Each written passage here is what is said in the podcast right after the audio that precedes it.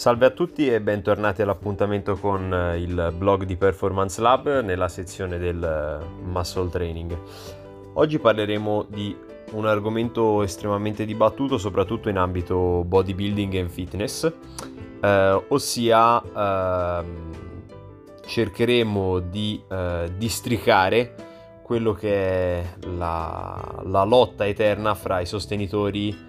della monofrequenza eh, e quelli della, dell'allenamento in multifrequenza. Infatti ehm, allenarsi in monofrequenza, eh, sempre che ciò ovviamente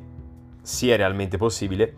eh, significa che all'interno di un microciclo settimanale affronteremo ogni gruppo muscolare sollecitandolo una sola volta. La multifrequenza invece prevede un ragionamento totalmente opposto, ossia quello di allenare ogni gruppo muscolare più volte all'interno del microciclo, due o tre in genere, ma in alcuni casi anche di più, soprattutto se parliamo di piccoli gruppi ed esercizi quindi eh, principalmente monoarticolari.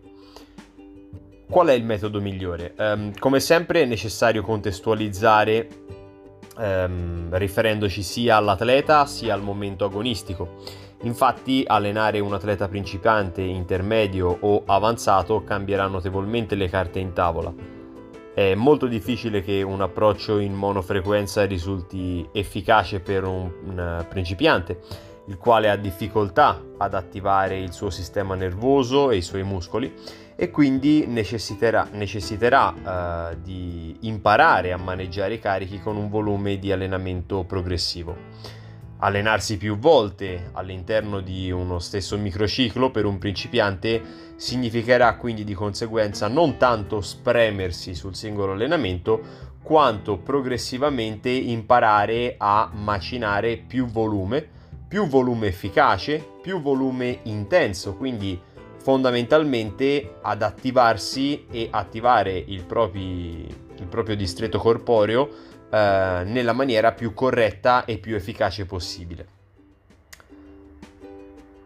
Sempre riferendoci ad atleti natural, è molto più probabile che, almeno in alcune fasi e una programmazione in monofrequenza, possa essere inserita all'interno della ciclizzazione annuale nell'atleta avanzato.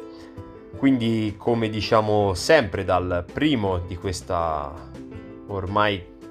un pochino lunga serie di podcast, valutare, saper valutare la capacità di attivazione e di lavoro del nostro atleta è sempre il primo passo da svolgere, sia in ambito fitness che in ambito sport. Eh, dove chiaramente in quest'ultimo caso le eh, esigenze di programmazione rispecchieranno più che altro quelle eh, di un atleta che si deve rifare anche alle eh, problematiche ed esigenze stesse di campo e quindi chiaramente ehm, l'allenamento in palestra in sala pesi risentirà di queste necessità principalmente. C'è da dire che anche in un contesto di sport di squadra pensare di poter allenare in maniera efficace eh, la forza eh, soltanto una volta con una seduta a settimana Mm, è un concetto per fortuna che stiamo superando, un concetto abbastanza sorpassato eh, che chiaramente eh, noi sappiamo non porta a dei risultati efficaci. Infatti per avere un corretto stimolo di forza, soprattutto ehm, negli sport dove per una questione di tempo e come abbiamo detto per esigenze legate al campo non è possibile allenarsi a cedimento o comunque con volumi troppo elevati, avere la possibilità di dare stimoli differenti all'interno eh, di un microciclo, quindi ehm, ripetere o comunque avere sedute differenti dove poter suddividere il proprio volume eh, durante la settimana risulterà sicuramente molto più efficace e ci permetterà di gestire il lavoro totale della settimana in maniera eh, globalmente migliore. Chiaramente l'alternanza degli stimoli, ritorno a parlare sia di fitness che sport in generale, può essere una carta a nostro favore da poter giocare, ma mi sento in generale di sconsigliare questo approccio per un atleta principiante. Con questo uh, vi saluto, vi rimando al prossimo appuntamento con i podcast di Performance Lab. Un saluto da Alessandro Lonero e dallo staff di Performance Lab.